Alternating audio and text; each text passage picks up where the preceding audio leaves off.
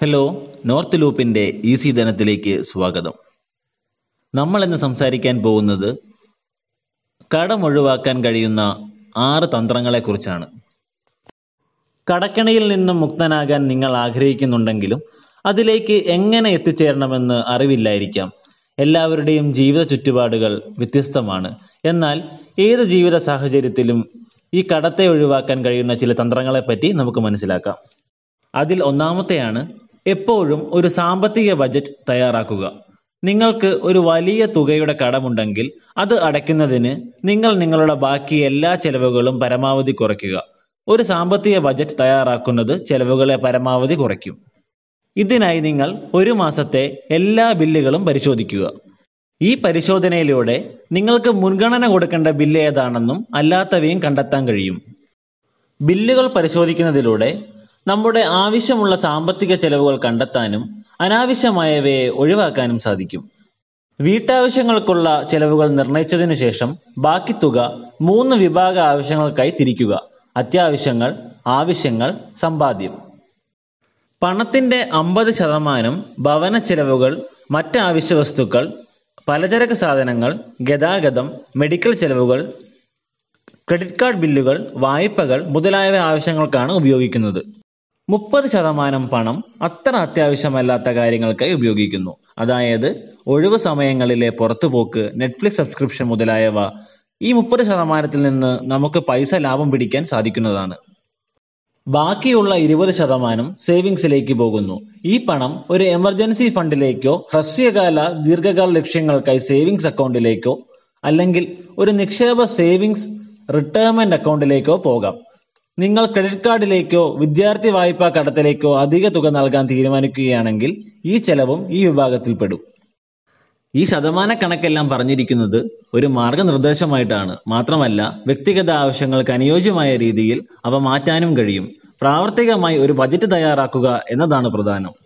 രണ്ടാമതായി പറയുന്നതാണ് നിങ്ങളുടെ കടം വീട്ടുന്നതിനായി കൂടുതൽ പണം സ്വരൂപിക്കുക.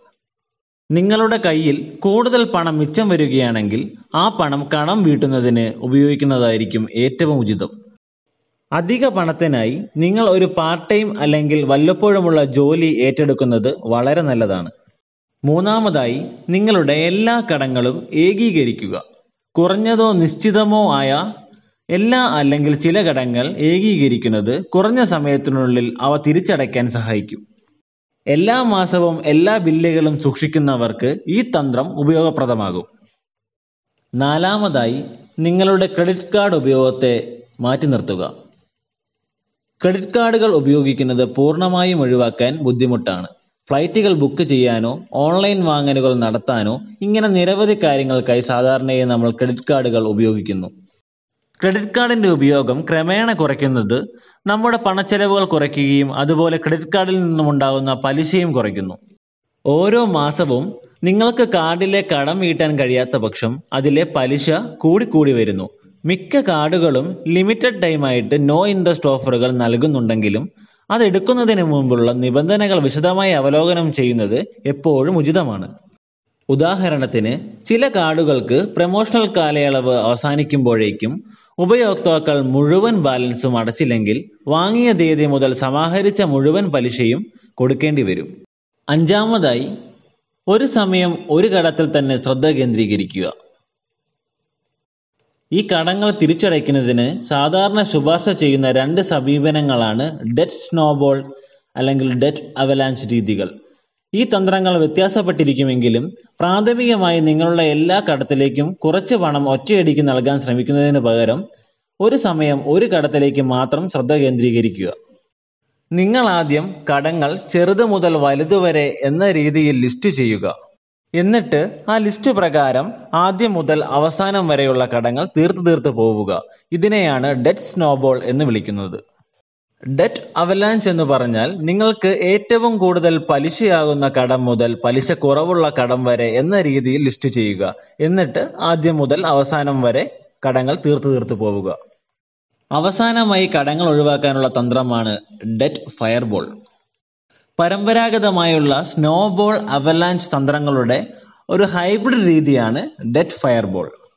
ഇതിനെ ഫയർബോൾ എന്ന് വിളിക്കുന്നതിന്റെ പ്രധാന കാരണം കടങ്ങളെയെല്ലാം മുൻഗണനാക്രമമാക്കി മോശം കടം ആദ്യം തീർക്കുന്നതിലാണ് ഇത് ശ്രദ്ധ കേന്ദ്രീകരിക്കുന്നത്. ഈ ഫയർബോൾ എങ്ങനെ പ്രാവർത്തികമാക്കാമെന്ന് നോക്കാം. ആദ്യം കടങ്ങളെയെല്ലാം നല്ലത് മോശം എന്ന രീതിയിൽ തരംതിരിക്കുക. വിദ്യാർത്ഥി വായ്പകൾ പോലുള്ള നിങ്ങളുടെ മൊത്തം മൂല്യം വർദ്ധിപ്പിക്കാൻ കഴിയുന്ന കടങ്ങളാണ് നല്ല കടങ്ങളായി കണക്കാക്കുന്നത്. കുടിശ്ശികയുള്ള ഓരോ ബില്ലുകളുടെയും അടിസ്ഥാനത്തിൽ ഏറ്റവും ചെറിയതും വലിയതുമായ എല്ലാ മോശം കടങ്ങളും പട്ടികപ്പെടുത്തുക. എന്നിട്ട് എല്ലാ കടങ്ങളിലും ഏറ്റവും കുറഞ്ഞ പ്രതിമാസ പണമടയ്ക്കൽ നടത്തുക. കൂടാതെ ഫയർബോൾ മോശം ഡെറ്റ് ലിസ്റ്റിലെ കടത്തിലേക്ക് ലഭ്യമായ അധിക പണം നൽകുക.